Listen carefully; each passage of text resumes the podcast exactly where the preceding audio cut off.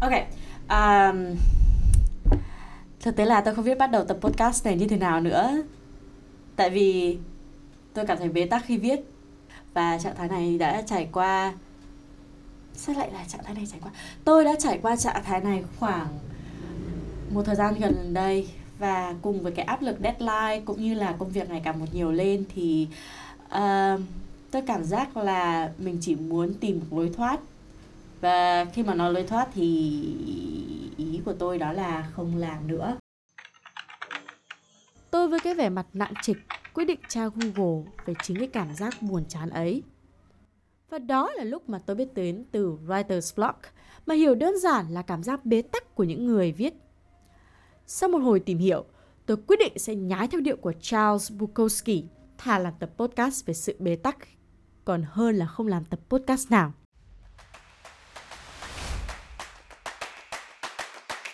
Và trên tinh thần đấy, chúng ta sẽ cùng nhau tìm hiểu về Writer's Block theo cấu trúc như sau. Phần 1. Writer's Block là gì? Định nghĩa về Writer's Block của nhà văn và các nhà nghiên cứu tâm lý. Chứ không hiểu thế nào là cả ngày ôm đầu cố gắng vắt óc suy nghĩ để tìm một từ. Họ thấy rằng tôi đang theo đuổi một thứ gì đó không thú vị. Điều đó khiến tôi nghi ngờ chính thứ mà tôi đang viết. Phần 2, thảo luận. Bạn sẽ được nghe tôi, thầy Ngô Toàn, chuyên gia tâm lý và các bạn khác tham gia vào cuộc thảo luận về những lý do gặp phải writer's block. Có cố gắng viết tới mấy thì cái sản phẩm ờ, mà mình viết ra là không thể chấp nhận được những cái cái, cái mẹo cái cái kiểu dùng từ nó sẽ đem lại hiệu quả hơn về mặt doanh số nhưng mà mình biết cái điều đấy nó không phù hợp với cái tiêu chuẩn để mà đạo đức hay tiêu chuẩn cảm xúc của mình. Phần thứ ba thể nghiệm, bạn sẽ cùng tôi tham gia vào một thử nghiệm về một phương pháp mà tôi kỳ vọng là có thể giúp tôi và những người khác thoát khỏi cái trạng thái bế tắc này. Lúc đầu em sợ sợ em không, không nói được cơ. Mãi sau thấy mọi người cũng cũng người này cũng hùa theo. Em không nghĩ là mình có thể nghĩ ý tưởng dị đến mức ở đây là có một cái gia đình là nếu mà chúng ta được cho phép và thoải mái không bị đánh giá chúng ta sẽ rất là nên hơn Tôi là Thùy Nguyễn, mời các bạn đi từ A đến Á với Writer's Block hay là cảm giác bế tắc khi viết.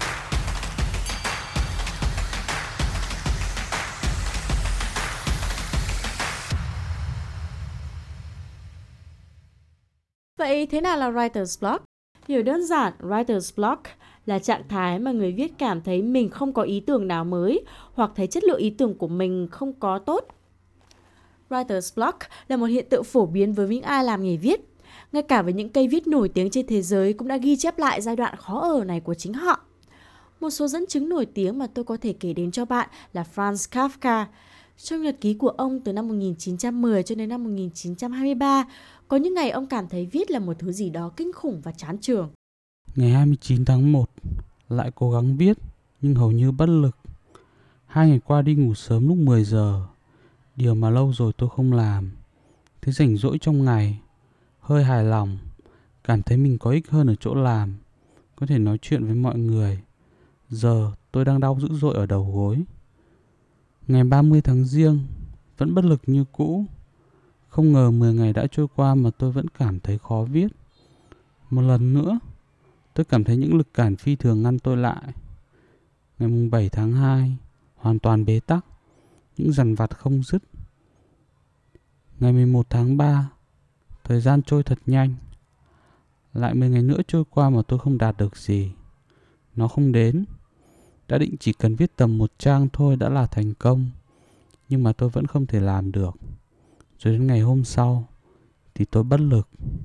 Còn nhà thơ Sylvia Plath đã viết trong nhật ký rằng Thứ tư, ngày 9 tháng 7, viết văn xuôi đã trở thành một nỗi ám ảnh đối với tôi. Tâm trí tôi tắt lịm và tôi nắm chặt lại. Tôi không thể hoặc sẽ không làm rõ được một kịch bản của mình. Phải gặt thơ sang một bên và bắt đầu một câu chuyện vào ngày mai.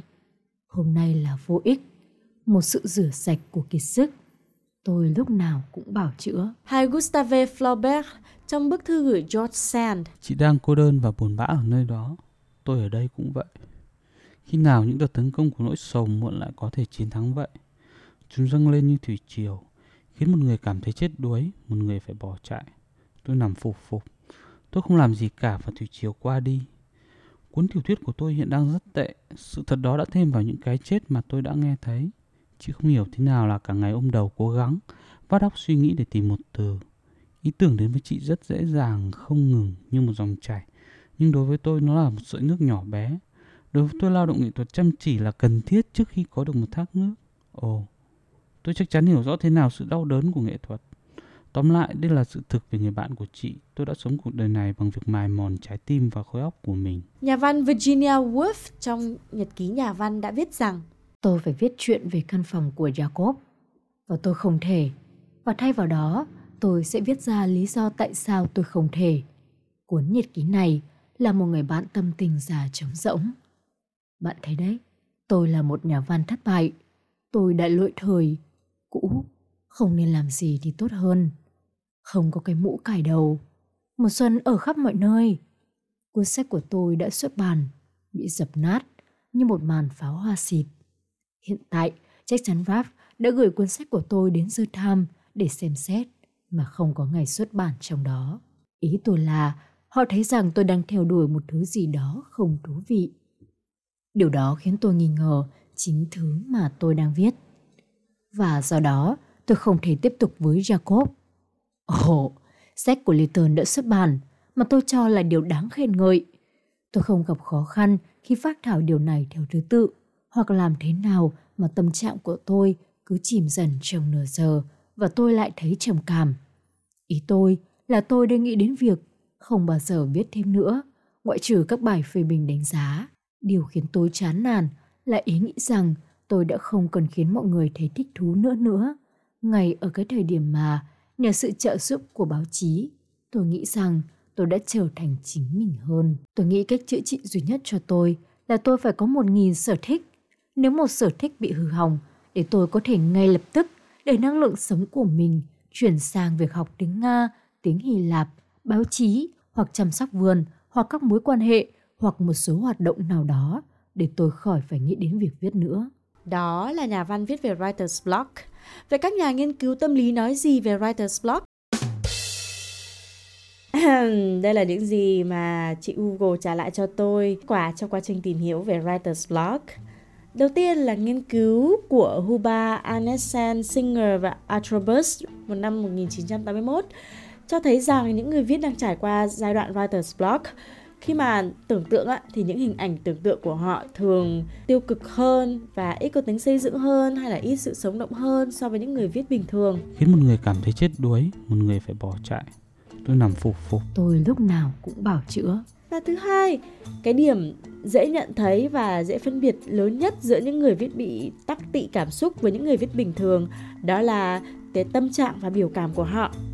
Người viết gặp bế tắc thường có khả năng cao sẽ gặp các triệu chứng như là lo âu trầm cảm à, rối loạn ám ảnh cưỡng bức hay là họ có sự lặp đi lặp lại những hành động thiếu hiệu quả nghi ngờ bản thân cầu toàn lần lỡ trì hoãn hay là cái mức độ chỉ trích bản thân của họ tăng cao hơn? Vẫn bất lực như cũ. Tôi là một nhà văn thất bại. Kế đó là cảm giác ít thỏa mãn hơn với công việc cũng như là các mối quan hệ xung quanh họ. Và thậm chí một số người khi mà gặp trạng thái writer's block thường có xu hướng né tránh cái sự cô đơn hay là cảm giác phải ở một mình. Bởi vì khi ở một mình là họ phải đối diện với cảm giác chán trường và bất lực khi nghĩ đến cái công việc viết lách của mình. Tôi nghĩ cách chữa trị duy nhất cho tôi là tôi phải có một nghìn sở thích để tôi khỏi phải nghĩ đến việc viết nữa. Nói chung là những người đang trải qua giai đoạn writer's block thường có xu hướng buồn bã và thất vọng không chỉ với công việc mà với mọi thứ xung quanh của mình. Ok, đấy là những gì mình tìm kiếm. Nhưng bạn biết không, đời không như là mơ và thầy Toàn không bao giờ nói những gì mà mình tìm thấy trên mạng cả.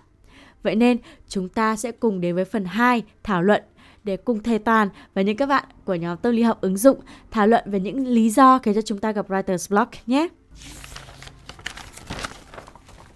Khi được hỏi về writer's block, thầy Toàn chọn cách diễn giải từ chính bản chất của nghiệp viết. Ba cái đặc trưng mà tôi nghĩ là tôi rất là nhớ. Một ấy, thì mình phải chấp nhận là việc lách là một chuyện rất là bắt chắc. Mình có giỏi mày, mình có hay mày, mình có việc quen mấy chăng nữa, như là nhà báo hay là việc nhật báo ngay chăng nữa, thì có lúc mình sẽ gặp cái sự bắt trắc, trục trặc. Nó không có đoạn định, thì đó là thứ đầu tiên mình phải nhớ. Thứ hai mình phải nhớ là luôn luôn mình ở trạng thái của sự thể nghiệm. Đó, mình phải thử cái này, thử cái kia. Và thứ ba là mình phải làm việc với cái ước ao của mình, là chuyển nó thành nghệ thuật. Mà cái nghệ thuật đó nó phản ảnh càng sâu càng tốt cái con người của mình thì đó chính là cái giá trị đó là cái sự đẹp đẽ đó là cái sự ờ, sâu sắc và bất ngờ mà mình có thể cống hiến cho những ai thưởng lãm cái tác phẩm của mình Thầy Toàn cho rằng viết lách là một công việc khổ sở. cho nên là thường những người mà thoải mái những người mà đang cảm thấy họ thành đạt hay họ đang ưng ý với cuộc đời của họ thì thường hiếm khi mà họ họ có cái năng lực viết lách lắm điều này cũng tương tự như cái kiểu là không phải chúng ta thích thú sự nghèo đói đâu. Nhưng mà thường những cái nhà văn mà ở những cái nơi khó khăn, khổ sở như là Dostoevsky hay là những số nhà văn hình thức chủ nghĩa, như là một thời của Nguyên Hồng, của Nguyễn Tất Tổ của Vũ Đồng Phùng ấy, thì thường chính cái sự nghèo khó đó ờ, khiến cho họ có khả năng để mà làm việc với cái việc viết đó còn khi mà chúng ta ưng ý, khi mà chúng ta ở trong trạng thái mà thoải mái với đời sống thì thường á lý do chúng ta không việc lách thay được là vì khi đó chúng ta ngài nghĩ và đặc trưng của việc lách đó là đòi hỏi chúng ta phải suy nghĩ không những chúng ta suy nghĩ mà chúng ta phải ôm ấp chúng ta phải đắn đo vào những gì chúng ta nghĩ thì có thể đây là lý do vì sao mà mà chúng ta sẽ rơi vào trạng thái là một mặt chúng ta cảm thấy mình thoải mái với những gì mình đang có thì nó sẽ làm giảm đi cái cái sự hay ho sự thú vị sự độc đáo của những gì chúng ta viết ra mặt khác khi chúng ta quá dồn sức quá chăm chỉ hoặc là quá siết lòng á thì nó dẫn đến một tác dụng phụ một cái cảm giác ngược lại phản tác dụng đó là chúng ta đơ chúng ta không thể viết được chúng ta cảm thấy là mình mình mình mình buồn chán mình cảm thấy mình căng thẳng Ừm, có lẽ tôi đang ở trong trạng thái giết gióng nên khiến cho việc viết của tôi sớm đi vào bế tắc. Vậy còn các bạn khác của nhóm tâm lý học ứng dụng thì sao nhỉ? em là một người khá là thích viết có thể nói là cái trường hợp mà writer block này thì em gặp nó khá là thường xuyên Đó là bạn Minh Trí từ Đà Nẵng.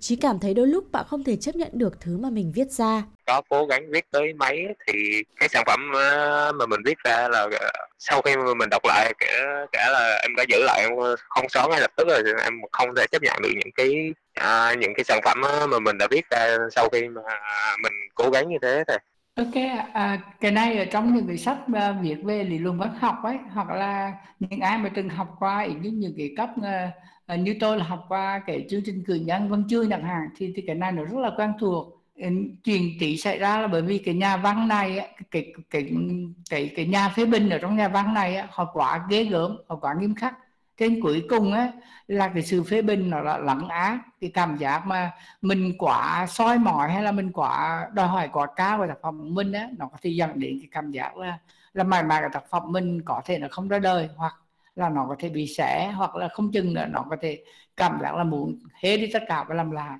Thầy Toàn cho rằng có thể thực tế là trí đang cảm thấy căng thẳng. bởi vì một những cái thói quen của những người căng thẳng và stress á, là cái tính phản biện và cái sự chỉ trích bản thân mình á, nó sẽ cao lên rất nhiều Và cho nên khi mà mình cảm thấy cái điều kỳ cục là xảy ra thì có thể đó là cơ hội tốt để mình lùi lại và mình thay vì kiểm tra cái văn bản hay là cái đồ sâu sắc hay gì là cổ tác phẩm thì hãy làm việc với chính cái đời sống của bản thân mình với những cái gì đang xảy ra ở trong cái cuộc sống hàng ngày của mình thì có thể khi mình tìm hiểu cái đó mình sẽ nhận ra rằng có cái sự liên kết rất là rõ ràng giữa sự căng thẳng với, với tâm trạng của mình với những gì mà mình cảm thấy khó chịu với những thứ đã được viết xuống đã được đã được tạo ra.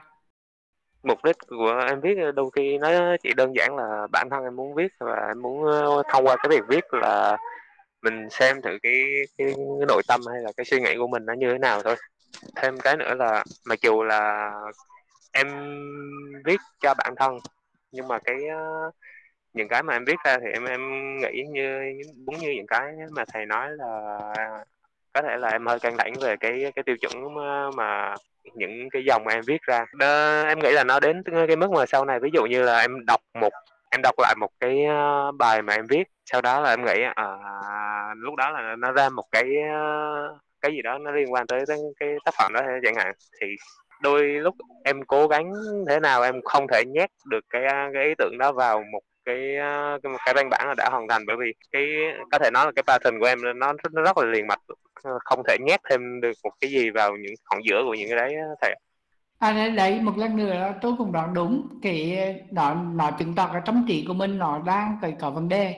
Tức là một cái kinh nghiệm viết là cho thấy là bao giờ mình có thể một người việc giỏi là một người không phải là thêm vô một người việc giỏi là một người có thể cắt bỏ. Cho nên là cái một cái văn bản thú vị là một cái văn bản mà nó được cắt bỏ một cách gọn gàng nhất có thể và không thể gọn gàng hơn. Đó thế chỉ vì thế mà khi mình không thể gỡ bỏ mình không thể cắt bỏ được á, thì mình phải biết ngay là đang có vấn đề.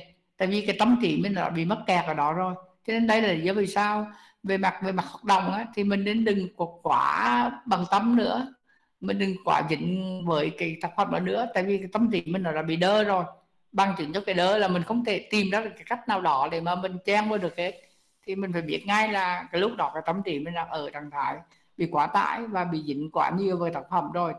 Thì cái người ta nói rằng mình càng tự áp tạo lực cho bản thân mình ấy, thì mức độ lo lắng của mình nó càng tăng cao.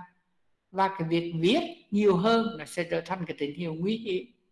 Đó bởi vì về mặt não bộ thần kinh á, thì lúc đó là cái hệ thống limbic của chúng ta nó sẽ kích hoạt. Đó nó sẽ gây ra trạng thái gọi là fight or flight tức là đấu lại hay hay là bỏ chạy. Đó. Và khi cái cái trạng thái này nó nó nó xảy ra thì hệ thống limbic của mình sẽ không ngừng chuyển tiếp vào cái vỏ não của mình. Nó khiến cho ở đó cái nơi mà nó tạo ra suy nghĩ tạo ra trí tưởng tượng và tạo ra sáng tạo á, thì sẽ làm cho uh, cái môn của cái sự căng thẳng như là cọc ờ, như là cortisol hay là adrenaline là sẽ tiết rất là nhiều. Và khi đó nếu mình quan sát nhiều mình sẽ biết là tim mình nó đập, bùm bùm bùm, đập rất là kinh. Đó, cho nên là một lần nữa, nếu mình không hiểu thì mình sẽ cảm thấy rằng ờ, mình sẽ nhận ra rất rõ là cái việc viết của mình nó sẽ bị xỏ mò và cái khả năng tập trung mình sẽ bị mất.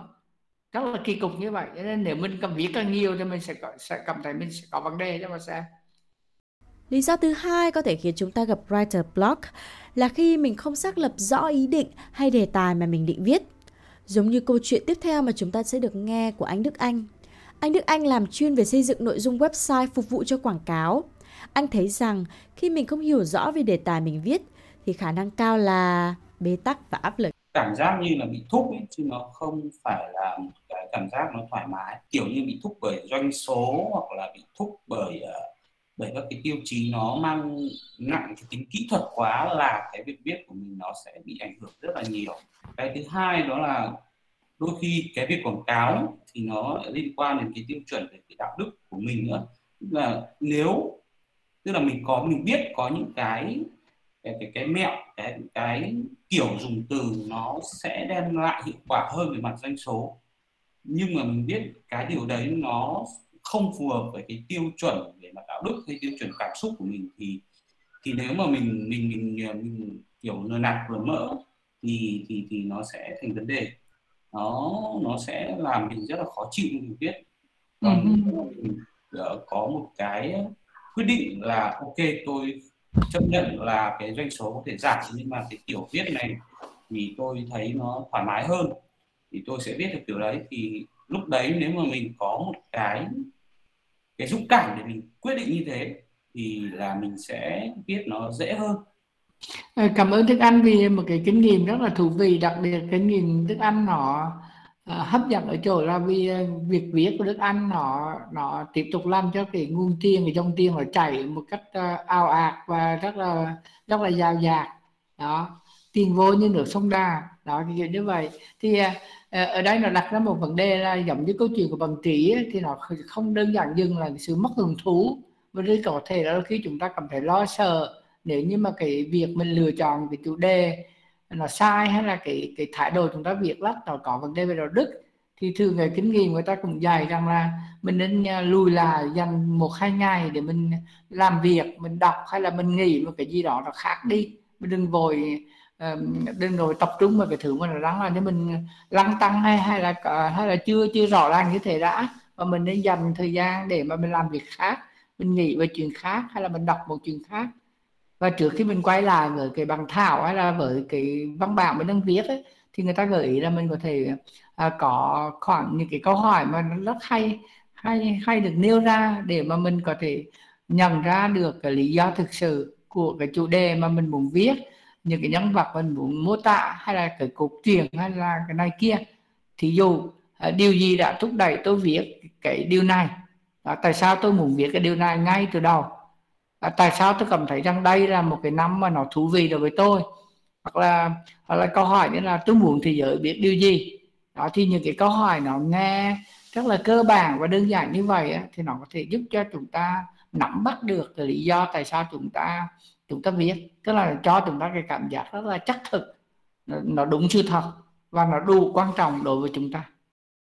Ngoài ra còn có thể có một lý do khác là quá bị phân tâm tức là mình bị sao nhàn quá mình cái tưng cái tưng nhiều quá. Là do mình có quá nhiều cái việc phải làm rồi trách nhiệm của mình thì nó khiến cho cái không gian não bộ của mình đó, nó cũng cũng sẽ bị hạn chế. Cho nên mà nếu năng suất của mình là có vấn đề thì lập tức mình phải cũng phải để ý nhiều hơn đến chính cái sự phân bổ thời gian và và cái không gian của tâm trí của mình. Thế nên nếu năng suất của mình nó bị ảnh hưởng nếu mà sự thất vọng mình nó lên đỉnh điểm thì đây là lúc mà mình cần phải nghĩ tới những điều khác. Phải biết là mình đã nghĩ tới nhiều khác quá nhiều có thể như vậy. Thì có thể là một cái giải pháp rất là đơn giản và rất là uh, buồn cười ấy, đó là mình nên dừng viết và thay vì viết cố gắng viết thì mình nên tập trung để chăm sóc cho chính cái đời sống của mình hãy làm bất cứ cái gì để cho mình cảm thấy những cái cảm giác bị áp lực á, nó là nó phải được cỡ bỏ thay vì cố gắng để viết nữa thì mình quay về để giải quyết và chăm sóc chính cuộc đời của mình đã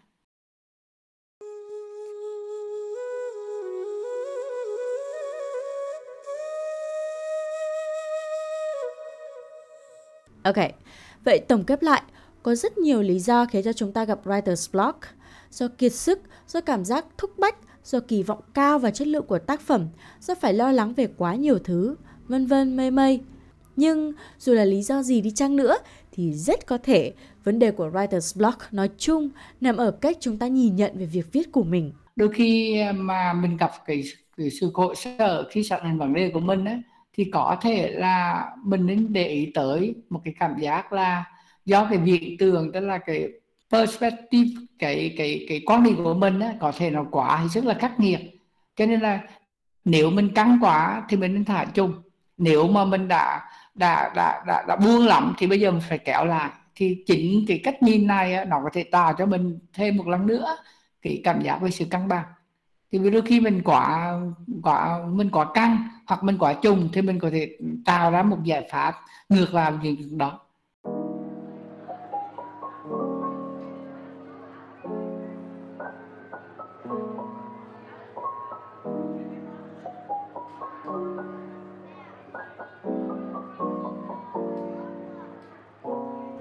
Ok, vậy làm thế nào để có thể giải quyết tình trạng writer's block? Có rất rất rất nhiều những ý tưởng và tôi nghĩ rằng mỗi người sẽ có một cách giải quyết riêng. Tuy nhiên thì tôi thấy ấn tượng với một cách giải quyết và tôi nghĩ là thậm chí mình có thể thử nghiệm nó trên người khác đó đấy. Đó là lối tư duy yes and. Yes and có và là một quy tắc chủ chốt trong hải ứng tác.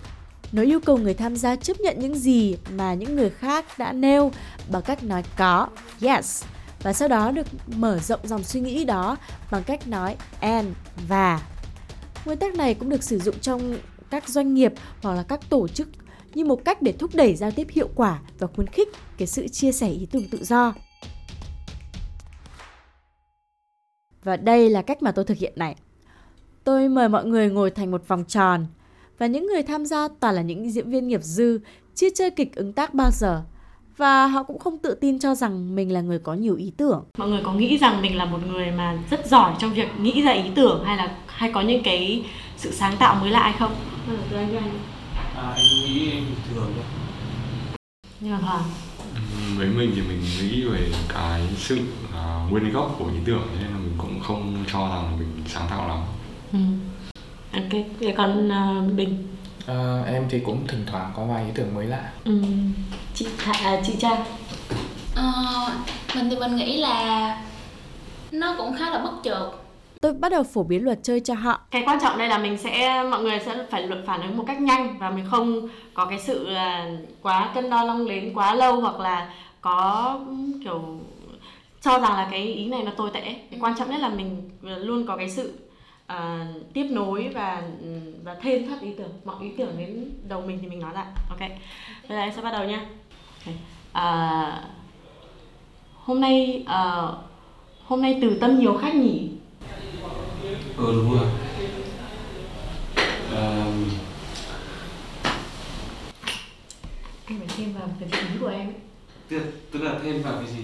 Thêm vào từ ví dụ em bảo là hôm nay từ tâm nhiều khách nhỉ chẳng hạn. Ừ đúng rồi. Anh rất thích anh rất quý những vị khách mới đến của chúng ta chẳng hạn. Đó. Nha. Chơi lại đi, chơi lại. ok nhá à nào. Khi bắt đầu chơi thì mọi thứ còn khá mới và gượng gạo. chúng ta có thể tổ chức một sàn catwalk. Anh anh nghĩ à, anh anh cũng đồng ý với ý tưởng đấy nhưng mà anh không tìm thấy ai đi được cái sàn đấy. Nhưng mà không à, được À không được từ nhưng mà. ừ. Ừm, khó thật. Nói, em nghĩ là anh cứ thoải mái anh có bất cứ cái ý gì anh nói luôn đi không cần phải nghĩ đắn đo là nó đúng hay sai Sao anh chơi cái trò này anh không, không thấy thoải mái thật. Nhưng mà chỉ cần tầm 5 phút sau, không khí bắt đầu trở nên ấm nóng và thư thái hơn. mình là đem băng đóng ở trên cổ cổ băng đóng lên trên cổ thế sẽ rất tuyệt vời nếu chúng ta nhấc mình lên cùng với tảng băng ở trên cổ và đi về phòng. Ừ, đó là ý tưởng rất hay. Chúng ta chúng ta có thể nhấc cái tảng băng đó đi đi tới gần cái lửa trại lại đốt vừa nãy. Em đang đi về phòng rồi đi về phòng thì bây giờ sẽ vòng ngược lại ra. À đi về phòng sau đó thì chúng ta thấy cái lửa chạy hồi nãy chúng ta đang đốt chúng ta lại đi ngược lại cái lửa chạy để tảng băng nó tan ra. Một hai ba bốn năm sáu. Bảy con người sẽ cùng múa xung quanh lửa chạy để tảng băng nó nó tan ra. Non stop. Ok. Rồi sau khi chúng ta ở lửa trại thì chúng ta sẽ ngồi um, sau, sau khi chúng ta đã nhảy múa quanh trại thì chúng ta sẽ mệt sau đó chúng ta sẽ cùng nấu ăn với nhau Anh và Hoàng sẽ nấu ăn còn Thảo sẽ rửa bát.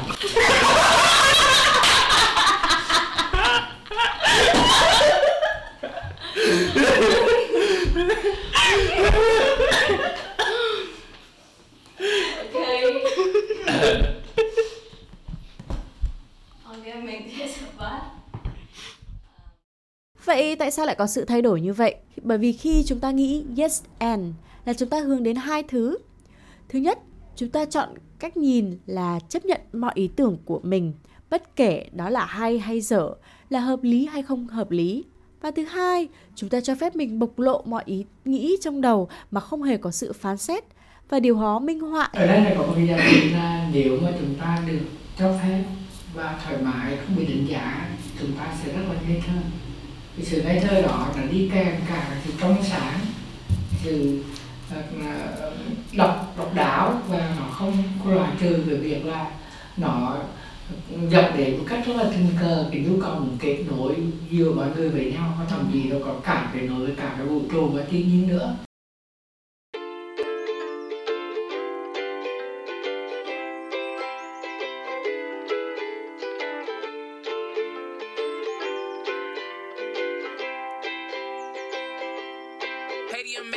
Cách ứng tác cũng là một gợi ý hay về góc nhìn mà chúng ta nên lựa chọn khi viết.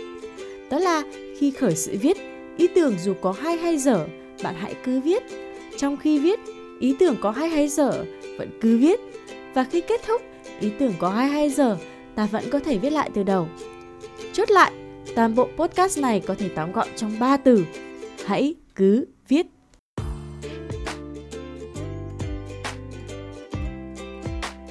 Cảm ơn bạn đã lắng nghe đến những giây phút cuối cùng này. Nếu như bạn có bất cứ thắc mắc, câu hỏi hay góp ý nào cho podcast, đừng ngần ngại gửi email cho chúng mình qua địa chỉ from a to a podcast gmail.com. Từ A đến Á là một podcast được xây dựng vì cộng đồng và dựa trên cộng đồng. Trong tập podcast này, chúng mình rất chào mừng sự đóng góp về mặt chuyên môn từ thầy Ngô Toàn với những chia sẻ và câu chuyện hay từ các bạn Minh Trí, Đức Anh, Trang Ngô, Bình Phạm, Viết Hoàng, Thảo Trần. Và mình là Thủy Nguyễn. Hẹn gặp lại!